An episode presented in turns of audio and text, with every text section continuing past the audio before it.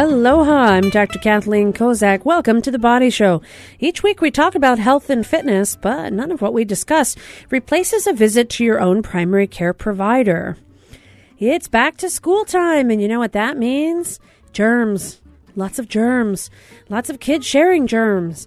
What can you do to keep your family healthy and safe?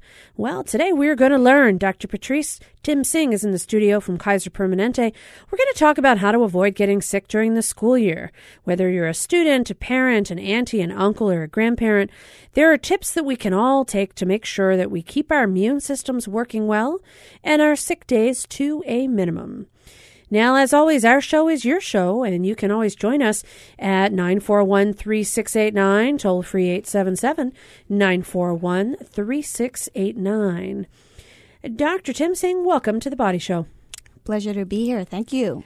Well, I have to tell you, Kaiser put out a statement the other day that I think was really, really educational and helpful, and it had to do with hepatitis A. Yeah, Kaiser Permanente.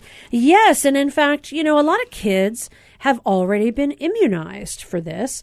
We started giving immunizations maybe sometime in the mid 90s or so. For the last 10 years or so, most, most kids have gotten this as part of a routine vaccination series. When do kids get Hep A shots, and what about the rest of us? Well, if we look to the past, we began giving hepatitis A more routinely to, in fact, the you know mid-age kids, and then probably within the past ten years, I, I don't know exactly which year, we started giving it to the one year olds. And so at that point, they get the first hepatitis A, and then at least six months later, the second hepatitis A that would confer, of course, as you well know, lifelong immunity. And so if you've gotten the two shots, you're protected for life. You PO, get protected. What about the parents? We hear a lot about the parents, and they're concerned about whether or not they should be immunized. There's been a couple of different locations that have been identified to have employees that have been diagnosed with Hep A. However, those particular facilities have not been found to be the source. We're looking for the source. I think the Centers for Disease Control is on hand uh, last week, this week, and however long they need to be to help out our own local Department of Health in identifying where this has come from. If you have kids who are immunized and parents who are worried, what should they do?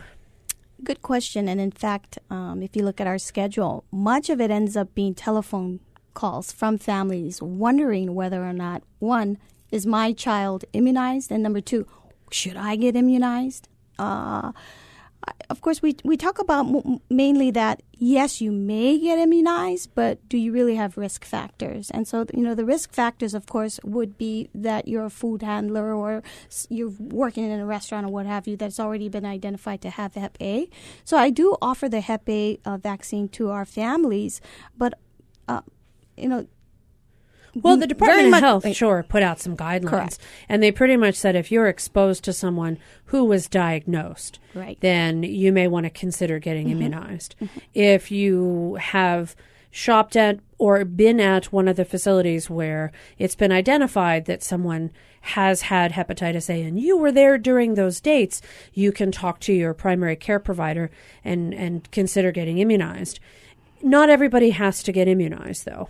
I agree completely. And you're probably getting hundreds of calls, as am I in the office. What should we do? And, you know, if you have a diagnosis of liver disease, then talk with your primary care doctor or your gastroenterologist because you may be at particular risk. And in fact, you might have already gotten immunized. A lot of folks who have been identified to have a different form of hepatitis will often get immunized for mm-hmm. hepatitis A in addition, just as a proactive precaution. A lot of travelers have had this immunization as well mainly because of the fact that if they're traveling to certain countries where it is endemic, then it's in the recommended list. But there is not a blanket recommendation for the whole island to get immunized. Correct, it's, and not a recommendation to get immunized this week, you know, or something like that. Because sure. So there, there is that more concern. of a fear right. factor. Right.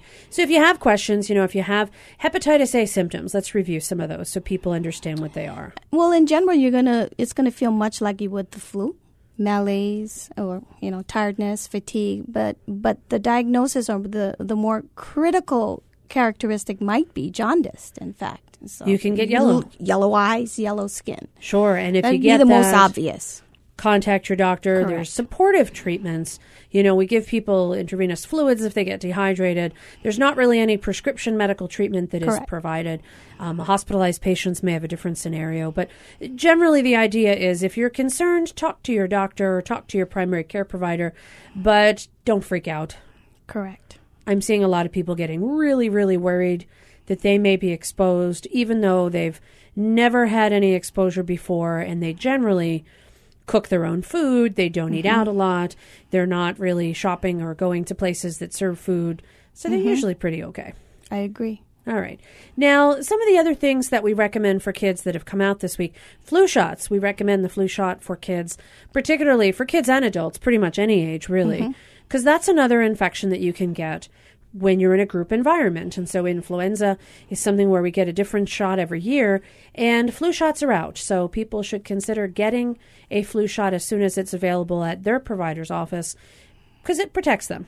Correct. And when we look at flu shots, it, uh, we are not giving it to everybody. It would be six months and older. And Sure. So we're, we're starting at the six month age and then go from there. We usually give them a split half dose the first time they get it, really for safety's sake. And then to confer the one year of immunity, we give them the second shot at least a month later.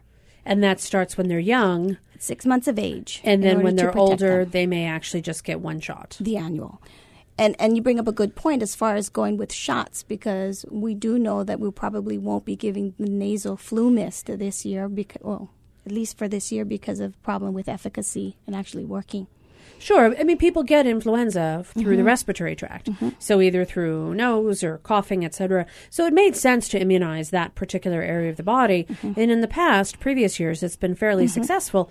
This year, they determined not so much. So Mm-hmm. kind of veering against or away from the flu mist. Right. So some of the kids are going to be really sad about that because of course They got most of them are getting it at school, right?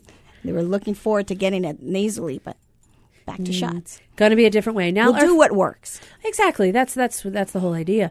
Now, are flu shots routinely offered in school? Yes. So if you are a parent, Well, at least for public schools. I- Okay. I, wouldn't speak to uh, the privates. Some of the privates, but not all. So public schools, if your kid's in public school, Yeah. they will be offered the flu shot at some point. Correct. So you don't have to rush to go get that one. For elementary school. elementary school. Now, what are some of the ways that and we can sort of separate it from younger kids and older kids. So younger kids maybe we'll say up to I don't know like mm, middle school or so and older kids would be those in later years of middle school, middle school, high school and so on. Uh, for young kids, how do they keep spreading germs? How is it that, you know, Johnny gets sick and he brings it home and all of his family members get it and poor mom and dad get it and the next thing you know, everybody in their workplace has it. What is the mechanism by which people are getting these infections? The mechanism that our kids are getting sick is really because they're being kids and touching each other and probably not washing hands and this and that. Um, if we're going to blame one, it might be sending our kids to school sick. Very true. That could be it. So if you have a sick child and you send them to school sick, then they're going to infect everybody Correct. else. And so now we're going to see this increased level of exposure Mm-hmm. and other kids are going to get sick. So what criteria should parents use to keep their son or daughter home from school? Well, the Centers for Disease Control suggests that we keep our kids home 24 hours no fever. So if they've had a fever within 24 hours, they sh- should stay home. And then I think if you look at looser criteria, it may be lots of coughing or lots of hanabata or l- lots of mucus from the nose because we do know that there's virus there, there's pathogen there. All a kiddo needs to do is wipe his nose and then, you know, share his pencil or go to the playground and play tag or what have you. And so really, if there's a lot of stuff, drainage from anywhere, or if you still have a fever, Consider staying home. do you recommend Tylenol? Tylenol. I would use Tylenol. So, from a pediatrician's point of view, we do know that we do not have to be afraid of fevers. That's one. Why thing. is that? I mean, people have a fear. Oh no, the temperature's going up. What should we do? Mm-hmm. It's actually more dangerous in older people than it is in younger people. So Mm-hmm. why should we stop fearing fevers?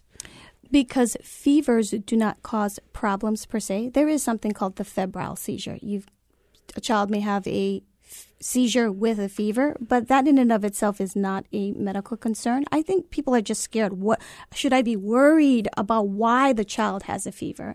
And so I'll usually allay some of the fears by saying nothing bad is going to happen with a fever. If your child is eating, playing, looks pretty happy, and they've got a 105, you probably do not need to use Tylenol because they're happy, eating, and playful. On the other hand, many children will look as if they need to go to the emergency immediately because they've got a 105. They're laying in bed. They can't even drink water. Then I say, please use Tylenol because in that sense, we can give them fluids and keep them hydrated with the with the illness. So treat the fever if they're having obvious physical symptoms you can see, and if they're not having those symptoms, you may be able to let the fever ride. And there's other ways of treating fever right? Well, and it's interesting because I've I've talked to some microbiologists, and one of the things that they've they've said is, you know, a fever is your body's natural response to infection, with the idea that with a fever, in some cases, bacteria or viruses replicate at a slower rate. So if the body can mount an immune response and mount this higher temperature, then it gives your own body's natural immune system the ability to fight off this infection, which may actually be weakened in a little way because now there's a higher temperature. Plus, it also makes you go lay down. Correct. So, you know, if you're not expending all of your energy doing running around playing or doing all these other things, then you can actually get some rest and your body can focus that energy on fighting infections. So, in fact, Although our initial thought is, I have a fever, let me treat this, maybe the fever is actually productive for the body in ways we don't normally consider. That makes a lot of physiologic sense. I guess in that sense, you're rest to chill. yeah, literally. And then in people talk about I felt better when my quote fever broke. Correct. And usually that's an indication that your body has started to win the battle and the tides have turned and now your immune system will be able to take care of whatever that infection is. Some of the things I tell my families to do and it's not just about using medication, it's really, you know what, we want to put a light blanket on our child, but don't wrap them up in this huge comforter because you're seeing chilling. Let them mount that hypothalamic fever. That's where we're trying to get to. So that they can come off the fever quicker. So we use maybe some hot, um, cool compresses and put a light blanket on rather than really jacket them up when they're having chills prior to the fever. And that can also help with adults too. I mean, oh, sometimes and fluids, get, right? Sure, lots of core. fluids, right? But also, don't get dehydrated. When your temperature goes up, you burn through fluids faster. Mm-hmm. So you want to make sure that you actually lower the amount of uh, of your your ability to get dehydrated. You want to increase your fluid intake so you can lower that that tendency to get dehydrated and wind up feeling as though you feel even worse. That just makes things even more miserable. So, what should you do if you're a parent and one of your kids comes home sick? How do you keep your other kids from getting the same thing? In general, you want to separate the kiddo who is ill from the kiddos who aren't. I think we go back to, you know, almost everything that we need to do, learn, we learned in kindergarten. And, you know, we know that our kindergarten teachers told us to wash our hands. I so don't think I remember kindergarten. I'm in lots of trouble. Okay, maybe so I got it in preschool. I went maybe, to Head Start. I don't know. So. You know, well, fancy. All right, so fine. it is as simple as that. Wash your hands. You want to keep the kids separate as much as you can. You know, with that said, I don't necessarily think that it's really easy to do. And then wash hands. Wash hands, wash hands. And try to keep the hands away from nose and eye, right? Because it may be difficult to wash hands or disinfect the whole kitchen or what have you. But if we put our hand on the table that might have had, you know, some mucus on there or what have you, we don't want to put our hand in our mouth. We don't want to rub our nose and we don't want to rub our eye because that's the way the pathogen or the virus or that particular germ gets into the body. Sure. Pink eye, Lots of people can get it. One of the hardest things is that it's very contagious. Mm-hmm. You get it from one to the next to the next. Now, I remember, and this is many years ago, that when I was younger and we still got chicken pox, which kids don't get anymore, my mother was like, all right, listen, one kid has it, put them all Everybody together, in the tub. Let them all get it together. Exactly. I'm seeing some hands raised here. Like, yeah, that might have happened too. And so if you have a situation like that and you know that one kid is going to get sick and maybe the next one and the next one, is that still something that parents could do to just sort of get rid of the wave of illness all at once? I guess in general it might make sense, except that when you're looking at the common cold, you're not sure which kiddo is just going to have a hanabata, runny nose, versus a kiddo who's going to end up having it stuck in the lungs. He's got a history of asthma or what have you. Looking at the contagion of varicella or chickenpox, it did make sense that if I'm going to keep your kids out of school, keep your kids out of school all at the same time, then it did make sense with an illness like that. But probably wouldn't make a lot of sense when we're dealing with the common cold or what have you. So let's talk chickenpox for a moment because Okay. kids shouldn't get it. They get shots against it. Kids should not get it. I think Hawaii does rank as one of the highest um, sort of completers of vaccinations for kids at 85%, but there is 15% that have not been immunized. Well, and I'll tell anybody who's worried about getting shots for, excuse me, chickenpox is, you know what? Have you heard of shingles? Because shingles is really painful. And there are plenty of commercials about shingles, and nobody wants to get themselves shingles. If you get the vaccination for chickenpox, you're not going to get shingles. Mm-hmm. Because the only people who get shingles are those who have previously been infected with chickenpox. Now, some people can have what we call a subclinical episode, so they never knew they had the pox, but then they get the shingles later on. But for all the kids these days who get immunized against varicella or chickenpox, you won't get shingles. So if that isn't motivation for any parents out there, that's a good motivator. That I don't know what else would be a good motivator for that. Here's a motivator I use for um, for adults or what have you to talk about it is we wouldn't want to get chickenpox as an adult because as opposed to children who get chicken chickenpox marks on the face or what have you, adults tend to be sicker as you Sure, well know. pneumonia, And we absolutely. get chickenpox all over. So that's all I got to do is tell a young person you're gonna get it all over. Like everywhere. Everywhere. They're like, Down oh, give it to yonder, me then. everywhere. Yeah, because they're miserable. Sure. Get real I've seen on top of the pneumonias and other things. Absolutely. Maybe in the last, boy, about 17 years or so, I've seen maybe four cases of pox in adults, and three of them were actually uh, students at UH that were Makes foreign sense. students Makes that they had not been immunized, and it wasn't on the list when they came that they had to prove immunity to. Um, and then one person who just randomly had it all over. It actually took several doctors to figure it out because Hadn't seen it in a we long hadn't seen time. it, and it was a strange case of disseminated pox all at once. So it, it was kind of out of the ordinary. But that being said, you, these day, this day and age, you really don't have to get chickenpox. You can get vaccinated for it. If you don't know if you're immune or not, you can talk to your provider, and they can check Easily. if there's a need. It's a simple blood test, easy to do.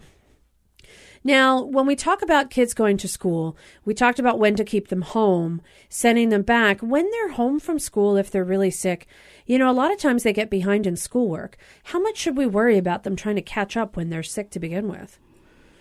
Well, when we're looking at the early school age, you know, elementary school age, I guess it is dependent upon the culture of the family and the culture of the school that the child is going to. But I usually say, you know what, we got to keep our kids healthy.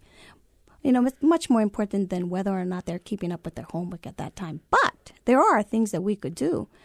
Contact our school, contact our teachers, see whether or not we can pick up their homework for them. You know, I, for the most part, I don't think kids are not able to do their homework if they're going to be home, right? You If just you made a give lot them- of kids unhappy. we all That's what you. I'm here for. All right, Dr. Ming. I don't think there's any reason why they can't do their homework. Okay. And the reason too is because we also do want to limit the screen time for our kids, right? So even if they're ill, we still want to keep screen time less than two hours a day. And so if they're home, you know, we want to give them something to do, which is homework or reading. All right, lots of kids just groaned. Okay, I'm Dr. Kathleen Kozak here in the studio with Dr. Patrice, uh, Patrice Timsing from Kaiser Permanente. And when we come back, we're going to talk a little bit more about other ways that we can keep our kids healthy. And we're going to go a little bit older in the mix and sort of see what we can do for our middle aged and high school kids to make sure that they stay healthy too.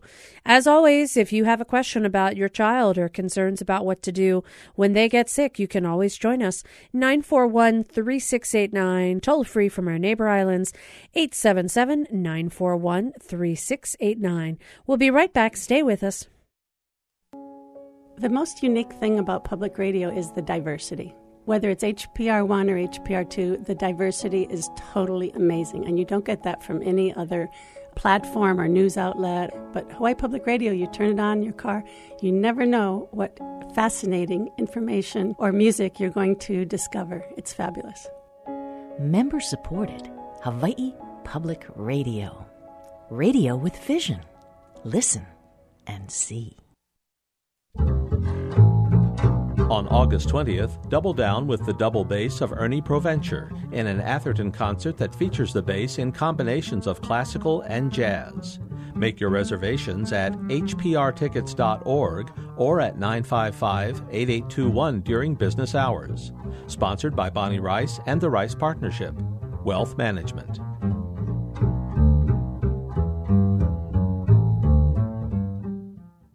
Support for The Body Show comes from the HPR Local Talk Show Fund, which helps Hawaii Public Radio sustain and grow its locally produced talk show programming. Mahalo to contributors Bush Consulting and Sacred Hearts Academy. Welcome back to the Body Show. I'm Dr. Kathleen Kozak here in the studio with Dr. Patrice Tim Singh from Kaiser Permanente. And today we're talking about how to keep your kids healthy and start the school year right, if at all possible. What should we do if our kids get sick, and how do we make sure that they're not bringing home germs to everybody else at the same time? Now, right before the break, we were just talking a little bit about what to do with younger kids. We're going to talk about kids as they get a little bit older. Now, as always, our show is your show. You can join us at 941 3689. Toll free Neighbor Islands 877 941 3689. Now, we talked about, Dr. Ming, we talked about the young kids. Yes. Let's talk a little bit about the older kids. So, middle school, high school, what are some of the common things that are big issues as we get towards that early teenager, middle teenager kind of time? I guess it depends on who you're talking to. Are you talking to the teenager or are you talking to the parent? Um, you know. Well, you know, I don't, I'll be honest, I can't even pretend to be hip enough to know what's the big issue when you're a teenager. My hip years, I don't think ever existed, but if they did, it was so long ago, it's not cool anymore. So let's talk about some, some suggestions that, that teenagers have to deal with. Like, let's talk about sleep, right? How much sleep do teenagers really need? Is it enough? Are we giving them enough? Should school start later? What, what's happening there? Well, without giving an exact number, uh, we do know that teens are probably not getting the amount that they need, just based on you know what time they get home now, traffic patterns, the fact that they are playing sports and then they need to come home and eat dinner. I usually recommend trying to get as close as possible to nine hours of sleep. But when you calculate in coming home after, you know, football practice or what have you, and then you factor in homework, many times they're not going to bed till 10, 30, 11 o'clock. And for some of the kids, even later than that, sadly. And then they have to get up early to And then commute they gotta into get up. school. To, you know, get in the car and fight traffic back to school, depending on where to go to school. So really, if they're not getting enough sleep, then whatever education they're getting, it's it's a good effort, but it may not be sinking in because their brain isn't well rested enough to absorb it. Yeah, I mean, we're talking about brain rest. We're talking at a point where they are at their peak of growing and trying to, you know, at least get to a point of sleep where you can get good gor- growth hormone pulsing and actually get to that potential of height. Sure, because if you don't get enough rest, you'll be shorter. You shorter. miss that opportunity. You could wind up being shorter. Yeah, uh, maybe I stayed up all, all the time when I was little. I don't know. All right. Well, the visual is that you might not be the tallest in the room, but that's okay. now, what about screen time? I mean, we've got to think that a lot of times kids, their lights are off. Parents may think they're in bed asleep, and yet they're Facebooking, or I don't know if that's cool enough anymore, texting or Snapchatting, or what's cool these I, Instagram and me. Snapchat. Yeah. Okay. Instagram and Snapchat, neither of which I'm on. So these are the cool things that kids are doing. Is there any way that devices can be, I don't know, forcibly turned off at a certain hour? I'm not sure. Yes. No? Okay. well, then tell us how. Well, I, I think when we when we get to the point of our kid being teen, a teen teenager, I hope that's not the first time we're putting limits to anything that they do. That this is just one more thing that a, a, a parent will be able to say, okay, I'm here to make decisions for you, and at this point, you're going to turn off that.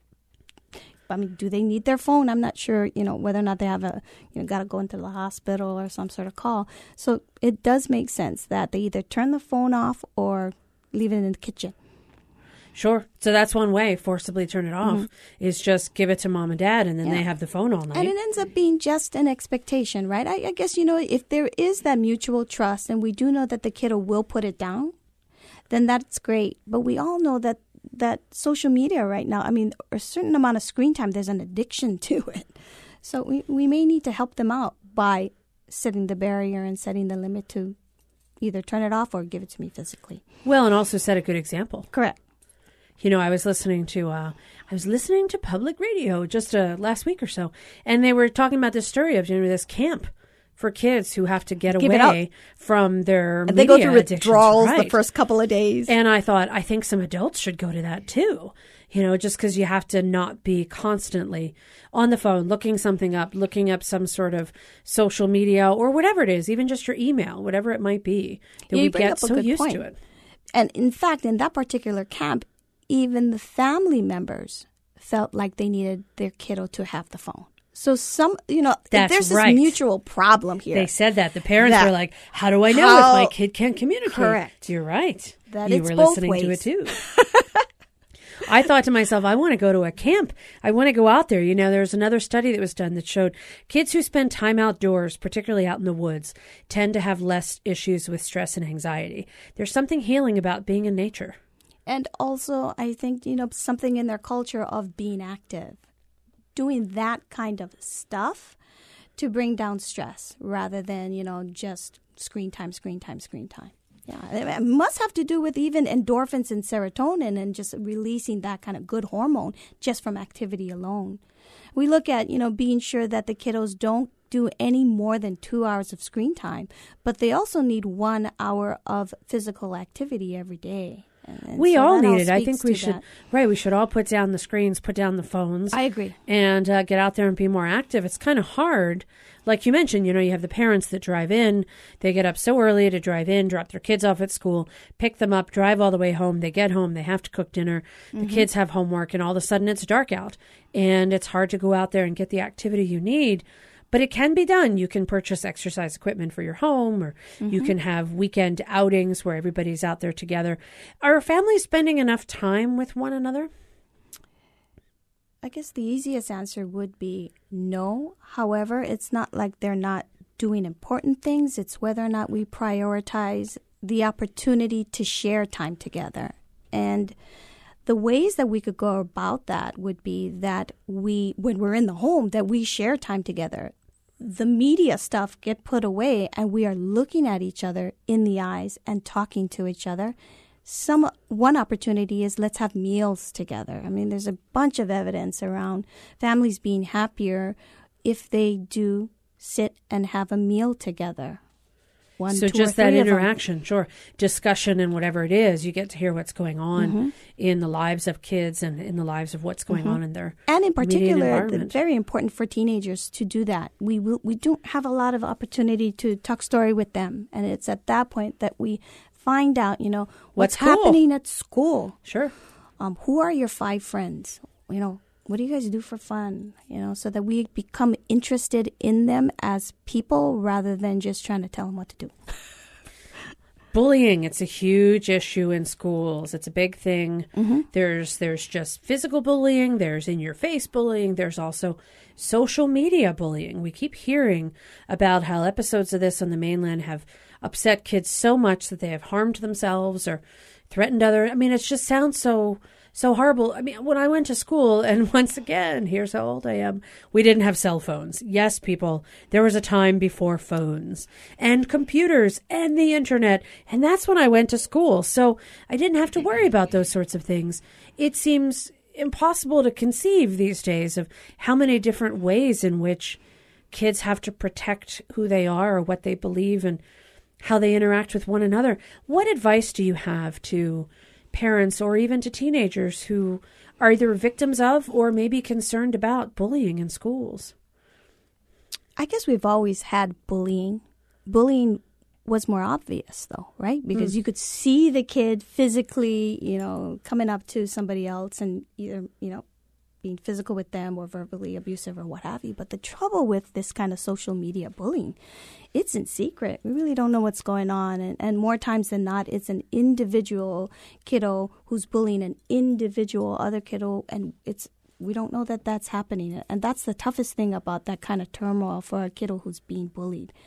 We start off by preventing something like that. I mean, what do we consider n- normal human relationship stuff about being respectful of yourself, being respectful of others. And if you find that someone is not, then tell somebody. you know. Well, should parents have passwords to their kids' social media? That's an interesting question. Yeah, I, I guess I would say in general, no.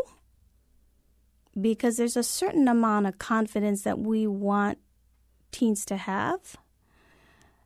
That is assuming that we've also had the talk about responsible um, social media use because there is a lot that needs to be done because the kids are so wired up, you know, and they haven't had the talk about how to protect themselves and others from sharing too much information or being put out there without even realizing that that particular statement, that particular photo, or what have you, isn't just on your phone. It hits everywhere. And I think it's just something's just like the air we breathe now, they don't realize the ramifications of what happens with it once it exponentially moves from one you know phone to another phone to another phone so much of, his, of this is based on ignorance on the part of the teen and it may be an ignorance on the part of the generation too because i think as parents we we didn't have that right so we didn't realize that we had to talk about that Yeah, because everyone's new mentioned, to it right. When you mentioned the talk, I'm like, the sex talk? No, the responsible social media talk. Yeah. Oh, okay. so it's kind of related, but not really. That's the new quote, the talk The with talk. your kids. Well, because I, I remember a while back when there's a question about, not that long ago, should employers be allowed to look up their employees on Facebook? Should they be allowed to discriminate who they're going to hire based on what they see in their social media profile? And in the last few years, you know, there have been like teachers who have on their profile like pictures of indiscretions that might be really inappropriate and or pictures of some type of body part they probably shouldn't have done. Mm-hmm. And so, you know, these are these are uh, professionals that, in some cases, on the mainland, were fired because of what was on their social media page, mm-hmm. which you would think would be somewhat confidential, but really is not. Mm-hmm. Once you put it on the computer, assume that it can always be discovered at some point in the future. So be very careful what you post and what you put on there, because it may not be virally shared, but there may be a day when you wish that you didn't post whatever that was. Mm-hmm. So be extremely careful about that. What else is included in the social media talk? So be careful what you post. Don't have too much screen time. Are there any other precautions that we need to think about for kids as they start to engage with the internet? I mean, I remember when I first started using computers, I was really worried about viruses and what if somebody were to mm-hmm. somehow I mm-hmm. downloaded something and there was a virus. What about things like predators on the internet? How how do we help protect kids from from danger on computers? well there was a i mean you, you would have to talk about having that kind of responsibility to be careful about sites so there are some parental blocks that you can have so that So you kiddos- can with the internet have some parental blocks. so okay. that they couldn't visit certain sites. Um, I mean, it's going to be it's going to have to be in the part of the parents to have an awareness as to where is my child visiting. You know, as far as the sites that they're visiting, being sure that kids do not share personal information. Um, that if they are talking on the internet that it is actually is a personal friend like somebody somebody that they personally know rather than you know Shirley down the street who claims to be Shirley but in reality it's somebody else that we shouldn't be having those kinds of anonymous talking so you have to know who it is. Be really careful. at least for it is. kids right Sure, absolutely. And I think there's a lot of different things. I mean, if it sounds too good to be true, it is. Mm-hmm. Don't click on those ads. Be careful, have virus software, etc. But also be able to look at the browsing history. That's one thing that parents can do is say, what sites have my kids been going to so that I can make sure that I think they're protected and they're in a safe environment. All right. Well, let's talk about that other talk, the one that I thought you were mentioning, but totally wasn't. At what age should parents start to have, you know, the reproduction talk, that horrible sex talk that you never want to have with your parents because you're like, oh my God, I'm so embarrassed. And yet it's really important for parents to start telling their kids about how to be responsible as they go through puberty, etc. When do you recommend parents have that talk? the talk That other talk. So that talk begins from the time they're born, not sex, but it's about having respect for yourself. So I, I tell my families that it doesn't just one day appear that I got to talk about my kid's body and whether or not, you know, hopefully that it's been something we've always talked about. Choose friends who respect you, blah, blah, blah, blah, blah. And usually it's going to be at the preteen mark that we're going to talk about actual intercourse and what have you in relationship. That's at least how I deal with it in my practice. And so, usually, preteen, before puberty, before some of those changes occur, start to bring up this discussion about so that your body and respect for your body. so that when when different changes happen, it's not completely out of the blue. Correct. And eh, guy or girl, you know, whatever whatever the situation is, whatever your your child needs to know, it can be mom, it can be dad, it can be both together. Maybe that's the best scenario if possible. And if not, just try and match and give them information about what your experiences have been and kind of share that so that they can feel comfortable having that chat with you later. I mean, there are many families who aren't comfortable, you know. And so some of those families come to me and ask me to help them with that. To you like know. have the talk for them. Yeah, and, and it does How does that work out in an well, office we visit? we have questionnaires. We actually ask our preteens and teens questions around their body and changes, and if they have any questions. So that at least has been helpful for our family, so so that we have open communication with our teens. Do you find that teenagers need some private time without their parents as part of their routine visit? Should parents be upset if the doctor says, okay, now I want to go ahead and see, you know, Johnny or Mary or whomever by themselves for a few minutes and mom and dad, you wait outside? Is that a bad thing? Well, in my practice, I already tell them by the time they're 10, okay, a couple more years, mommy will stay in the whole time, but by the time you're 13, you're going to be left in the room with me just to share some confidential stuff so that we can talk stories. So for me, because it's longitudinal care, the families pretty much know that that's going to happen already. In fact, some of the teens look forward to it. We're not even talking about secrets or anything, but it gives them that time to say, hey, I'm, you know, it's just you and me. And so and we can case, be more candid about things. you can find out where they're at with different elements Correct. of what they know, what they don't know. Mhm. And as long as it's information that, you know, they're not acutely in danger of hurting themselves or others, I just tell them that it's all confidential. It's really your opportunity to ask me the question that you haven't been able to ask another adult. And that really is confidential. Unless there's Correct. some risk, they can come to For you, harm. ask you whatever. Mm-hmm. That's all going to be kept between the two of you. And mom and dad are okay with that. Yeah, and it's at this point that the pediatrician will use the terms like many times I ask teenagers if they're having sex or what have you. Is that a concern that we should talk about? So I use the many times or many teens, that kind of thing, and then it usually allows them to open up more. Well, and that's another nice approach is to mm-hmm. let them know, hey, this is something I do routinely. This mm-hmm. isn't targeted towards you. Mm-hmm. Let's have an opportunity should you have questions. All right, lots of things that kids these days need to learn. It's back to school time. I'm Dr. Kathleen Kozak here in the studio with Dr. Patrice Tim Singh from Kaiser Permanente, and we are talking about how to keep kids and entire families healthy. When we come back, we're going to talk a little bit about at what age does pediatrics end and kids start to find their own doctors and what are some of the challenges that kids may have in that whole process. We have a show that is live, so we're here and you can be here too. You can join us at 941 3689, toll free neighbor islands 877 941 3689. We'll be right back. Stay with us. Raising kids isn't easy any way you do it. It means hard choices sometimes. Well, I couldn't go to school and work and go to their work program. There was just no way out of it. So one had to go. And I had to obviously leave school to continue working to support my three children. I'm Kai Ryssdal. Life after welfare reform next time on Marketplace. This evening at 6, following The Body Show. On August the 27th, the Atherton Studio is your portal to the rich cultures and folk music traditions of the lands from Mexico to Argentina. Enjoy corridos, boleros, cumbias, tangos, and more. Make your reservations at hprtickets.org or at 955-8821 during regular business hours. Sponsored by Bonnie Rice and the Rice Partnership, Wealth Management. Welcome back to the show. I'm Dr. Kathleen Kozak here in the studio with my friend Dr. Patrice Tim Singh from Kaiser Permanente. And we're talking today about how do you keep kids healthy? When are kids no longer kids? What are the kind of talks that parents should be having with their kids? More than I thought. and our show is, as always, your show. So if you have a question or a tip or something you've learned about how to bring up a difficult conversation with your loved ones and kids, please Join us and share your wisdom. We can all learn from one another.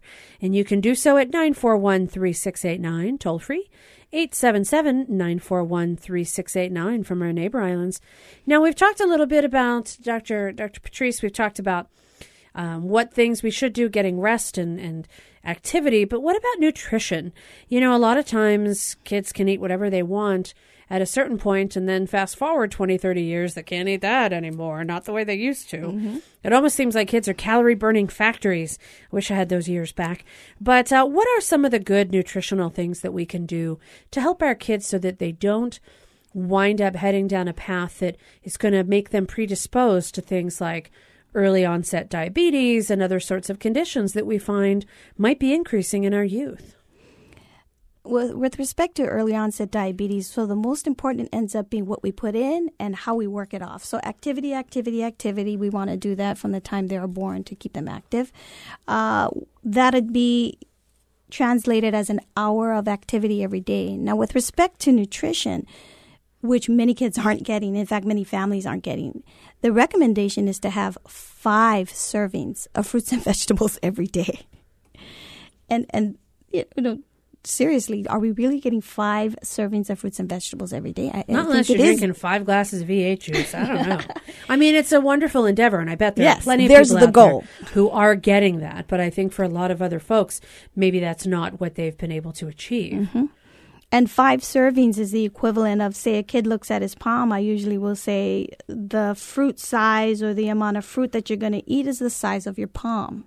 That would be one serving um, which is a good amount. I, I tell my families, and sometimes some families are not able to afford the fresh fruit, the fresh vegetable.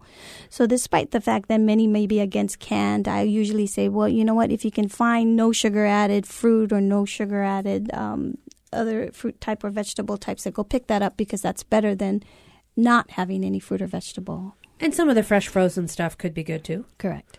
All right. And in general, you know, keep away the fried, fried foods and saturated foods and what have you as well. And I guess you mentioned earlier family time, dinner time. Mm-hmm. That may be a good time to sort of incorporate some of those different servings that may not have occurred throughout the day to really help focus on the nutrition. We'll talk about where, how we can get kids to eat breakfast in just a moment. We've got Douglas on the line from Manoa. Douglas, welcome to the Body Show. Hi. Um, quick uh, question. Earlier, you were talking about fevers and colds. Can you clarify feed a cold, starve a fever? Interesting. Feed a cold, starve a fever. I've heard that. I like to feed all those things, but it's probably not the best scenario. But have you heard that uh, mnemonic, Dr. Ming? I really have heard that term. I'm not sure where it came from, you know, whether or not it's western side, eastern side, because even the easterns, they'll say certain things like you can have cold, cold fl- foods when you have a cough or what have you, but you, you shouldn't have it if you have a fever. You know, I, I don't know the science behind it. It's not typically something that I recommend to families. You know. Don't get dehydrated. Yeah. You know, I usually say fluids. fluids, no matter what. Yeah. Absolutely is. Your body needs a certain amount of extra mm-hmm extra energy to fight off an infection, whether it just be with a fever or with a cold. Mm-hmm. Um, but you know, I don't, I don't know the science matches that old recommendation, Douglas. Um, you know, don't get dehydrated when you have a fever because you're burning through your fluids, and if you have a cold, don't wind up with so few calories that you're not able to fight off that infection. But it doesn't really exclude eating when you have a fever or drinking fluids when you have a cold. So I think it kind of goes a little bit for both. One more question? Sure. Vaccinations. Uh, what does the doctor feel about HPV vaccinations for teens? Excellent question. HPV. Are you on board, Dr. Patrice? Yes, I am on board. Absolutely. We begin our HPV vaccinations at 11 years of age. It is a vaccination series that uh, includes three different shots, and it does prevent illness. It prevents more acutely genital warts or what have you, but cervical cancer. So Well, I am all in. Yeah, I mean that's the reason why I think some people are concerned. Why would we start giving things like HPV vaccination to kids that are so young? But really the issue is that if you wait until there's exposure, then you waited too late. Correct. And we only have till 26 years of age. Right, that's the So- limit for where we've seen the most efficacy of that mm-hmm. particular vaccine. So if you if you want to if you want to really protect against HPV, start the vaccination series pretty early so that you can get in all the vaccines necessary by and 26 isn't a magical age it's just basically where we've seen most kids have had some type of mm-hmm. sexual activity or exposure and so then if they've been exposed to the virus now if they don't have immunity they have that in their body Correct. and we know it causes cervical cancer, genital warts, mm-hmm. and in some cases anal cancer as Correct. well. All right. So we're on board with HPV there, Douglas. On board. Now, we were talking a little bit earlier about, you know, how to incorporate nutrition into someone's diet. And Douglas asked a great question about what do you do when you're sick and how do you make sure that that's something that you can take care of. Ways to improve the nutritional status. I often think that parents have to go by example. And if you if you make breakfast Agreed. and you eat breakfast, your kids are more likely to eat breakfast. And there have been plenty of studies that have shown that kids who go to school hungry don't learn as well Correct. does breakfast have to be a sit down event? Could it be have yourself a healthy, nutritious like shake or granola bar or something that helps get the get the brain going? Well, I usually say something is better than nothing as long as it's not a sugary sweet. We need a certain amount of protein on board on top of carbohydrates. You know, a banana is fine, but probably a banana and peanut butter, or a banana and yogurt is going to last a little longer until the lunchtime hour. Um, no, we don't need to sit. It's preferable that we do, but the realities of the morning is everyone's rushing. So if you're driving, you Yeah. can even have granola bar. I mean, dip your banana in the yogurt. Mm-hmm. You're not moving far if you're in traffic anyway, so that you could actually find ways to incorporate this all together. And in fact, many public schools will offer breakfast in the morning. Some of them do. Mm-hmm. Now, when should kids no longer see their pediatrician? That's sort of an interesting question. It varies based on different groups, and you've done training in pediatrics and in medicine, so mm-hmm. you kind of have that dual aspect of taking care of folks. Mm-hmm. In general, in your department, when do kids start to transition to seeing an adult doctor?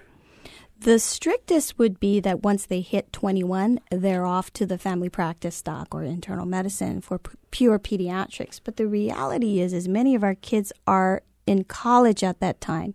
So it does make sense from a continuity point of view and the fact that we have a relationship with that, with them to keep them through the college years.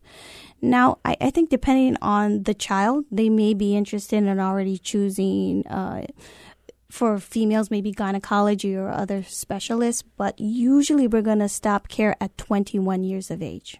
Okay. I know that we'll see people 18 and up in my office, Correct. which is internal and in fact, medicine. sometimes even less than that, adolescents for, for internal medicine too, sometimes. So. I guess, yeah, that has that. That's Depending on where. Sure, a couple of times, and, and I've usually said if you're over 18, then that's okay. Mm-hmm. Um, and that probably is just harkening way back to you know, can you give consent for yourself at some point? Um, and that that's probably where that came from. It may not be a scientific thing because a lot of times kids will still need some of the immunizations and recommendations from the pediatrician and just because your waiting room may have chairs that are super small for young kids doesn't mean that you don't know a lot about kids as they get older as well mm-hmm, mm-hmm. And i think for they might in- want the lollipop at the end. You know. you know they might. I'll have to get some lollipops, Actually, we don't have lollipop. Sticker. sticker. Okay. Raisins. Every time i go to the dentist they always offer raisins. And i'm like well this is a real healthy thing for raisins. Maybe i always go around halloween. I'm not sure. But uh, okay. So it could be it could be 18 it could be 21 whatever is most appropriate and applicable to that particular child. And uh, sometimes kids can wind up seeing their parents doctor and sometimes they can find somebody maybe gender specific of their own needs Correct. I see a lot of reason why we would keep our kiddos during the early college years. There are, you know, different talks that we do for college kids to keep so them what safe. are those talks tell me You know, there's lots of talks i'm hearing about Correct. So, you know, there's going to be more independence out there, right? The things that we do as college kids. So I, I talk to them about being safe. Um, in particular, if they're in dorms, how do they keep themselves safe? How do they stay away from alcohol and drugs or being drugged or going to parties and being sure that they stay in couples and leave in couples with their friends, never leaving the, um, their friends there at the party, things like that. Yeah, these are things that, I mean, that's a whole other aspect of medicine where you're talking about trying to prevent accidents.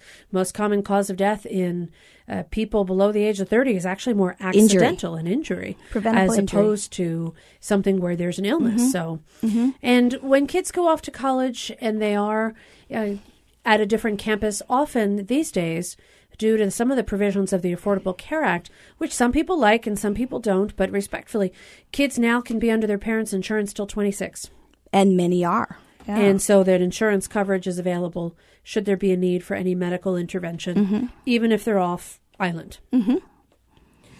And Now- it makes sense for, for the kiddos. In fact, when we go to college, another thing we talk about is if you get sick, if you get a fever, please get help. You know, they don't have a parent or whatever that realizes you're in bed and you've got a fever. But we're happy that there are at least many of them, more than 80, well, about 85% are protected from men- meningococcal disease, which is a killer disease. That's one of the vaccines that they get prior to 16 years of age, and then they get a booster after 16 years of age. Yeah, that's something you'll actually see. There's some advertisements for it out these days. Yes. Because I remember when I went to college, I don't think that was a shot that was it. given. But nowadays it's actually given and there's a booster to it. Mm-hmm. Make sure you have two. Correct. Now, a lot of colleges will have student health centers. Still a good place to get care? Correct. So if you're if you're in school and you're sick and you need something, please go there. Yeah, those are the you know the greatest place for them to get access. It's going to be common college problems: fever, cold, strep, STDs. Sadly, Well, and what about birth control options? Is that something some of the student health centers can handle as well? correct. What about pediatrics? Do you As ever wind up having that discussion about birth control? Yes. And for women who want to start on birth control, they should probably have at least one GYN visit evaluation. You know that's interesting. uh, That's an interesting question. At what point do we do the female exam for women um, or adolescents who may be interested in birth control? The recommendation really is not to do a gyne exam. That we do not need to do that till 21 years of age. With that said, we would treat each patient, you know, individually because there may be need for me or another to do a gyne exam depending on whether or not there are presenting symptoms that suggest an STD or what have you.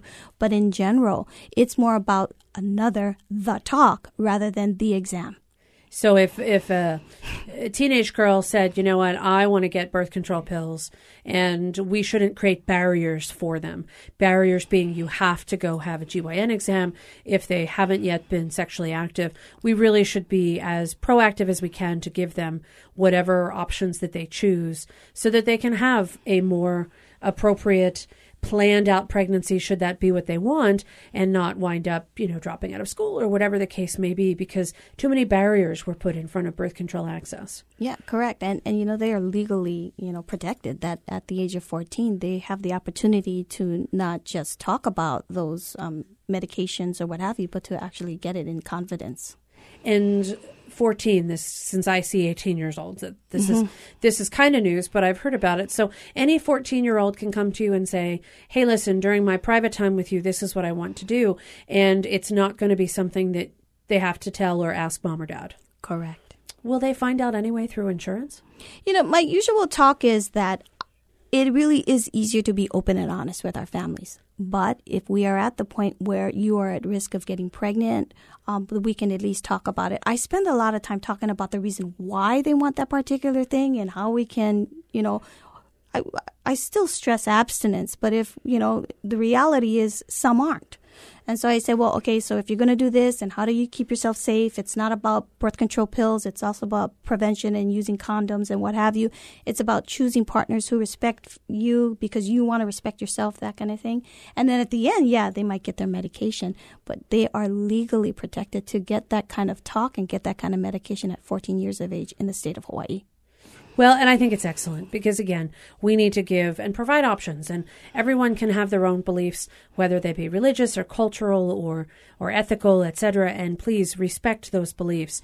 But if we give options to somebody rather than using my beliefs to make me project that on you, give you the option to make your own choice. That definitely seems to be essential, particularly in this day and age. hmm I agree completely. So the general idea, kids if they're sick should stay home, kids if they're not so and they can still do their homework. You mentioned that. You lost some friends there. but uh, if they're not sick, they should go to school unless there's some compelling reason not to. And for kids who happen to be in some of our local schools, long commutes, you really got to work on trying to get in nutrition as best as possible, get in the physical activity, all these things that people have to do in the course of a day. How do parents figure all that out while taking care of themselves? It's going to cause a lot of stress. It's going to cause parent stress. it's going to Huge cause kid stress. Right. I guess for me, knowledge is power. It's just giving the parents a goal and trying to talk to them if they have barriers to getting meals on the table or what have you. How can we go around it to still provide healthy meals, healthy time, keep our kids active and healthy? Yeah. Well, and a lot of the public schools I know actually offered um, lunches throughout the summertime. That there are some schools, and you can probably go to the Department of Education website that were actually offering nutrition throughout the summer because of the same concern you mentioned. Sometimes parents can't provide that level of mm-hmm. nutrition at home for mm-hmm. a variety of different reasons, and at least there are some schools available even during summertime, although schools back in session, mm-hmm. that can help to assist with that as well. So lots of things that parents need to keep in mind. I'll tell you, I don't know. Would you want to be a kid these days? Yeah. It's, uh, you know, Best part about it would Yeah. be not having to pay a mortgage and deal with responsibility. yeah, I. I want to be a kid these days instead of, right? So. Okay. Instead of, I see. Well, true, true. There are lots of good reasons. And uh, be careful with the screen time. Be careful with some of those other activities. Pokemon, that's been getting everybody up off the couch. Unfortunately, maybe not looking where they're going. Yeah. I mean, hopefully not in front of a vehicle. That has happened. There have been several different incidents throughout the mainland, throughout the world, actually, where people have been injured Yeah. because they're just not paying attention. I mean, Where- it's just illuminating the problem we have across the board. It's not Pokemon. It's just our addiction with, you know, the screen. Well, that and I think not being aware of our surroundings. Yes. You know, I think when we talk about pedestrian fatalities, when we talk about people who just aren't looking or they're listening to music, walking with headphones, not really being cognizant of what's going on around them, that's going to affect us in various ways, no matter what the situation is. I agree. And we got to do something about it because it is the leading, you know, injury is really the leading cause of morbidity and mortality for people under 40 years of age. Very true. Very true. And I've noticed that you haven't looked at or even touched any kind of smartphone this whole entire time. Oh, I do use my smartphone, but you know, I put it away when we need to. And in fact, I have to tell myself when my child is with me, put it away, put it away. So my friends know that the only time that I actually will talk with them or what have you is on the way home from work. Um, from work, I go home and then take 30 minutes. That's when I make my calls. I come home and it's put away because I want my child to see that that's what's expected. That at the time that he will get his own, which will probably be 16 and older, then So that's you the think, ex- Mom. just give him a good example. Yeah. One of the things the parents can do is just try their best to provide that good example so that their kids can't say, Yeah, but you do it, Mom, or you do it, Dad.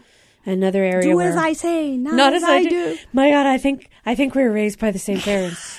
All right. Well, I so appreciate you sharing some of these tips with uh, with all of us today. Thanks for coming on. Thank you for the opportunity. Absolutely. Dr. Patrice Tim Singh is a pediatric specialist at Kaiser Permanente, seeing kids of all different ages, and is available through Kaiser's website. You can hear more about some of the things that she's out there doing and helping out with parents and kids. If you'd like to hear the show again, you can click on hawaiipublicradio.org.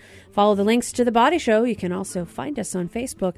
Our engineer is David Chong, our executive producer, Bethlehem Kozlovich. I'm Dr. Kathleen Kozak. We will see you next week. We're going to be talking about chronic obstructive pulmonary disease, or COPD. That's right here Monday on The Body Show. We'll see you then.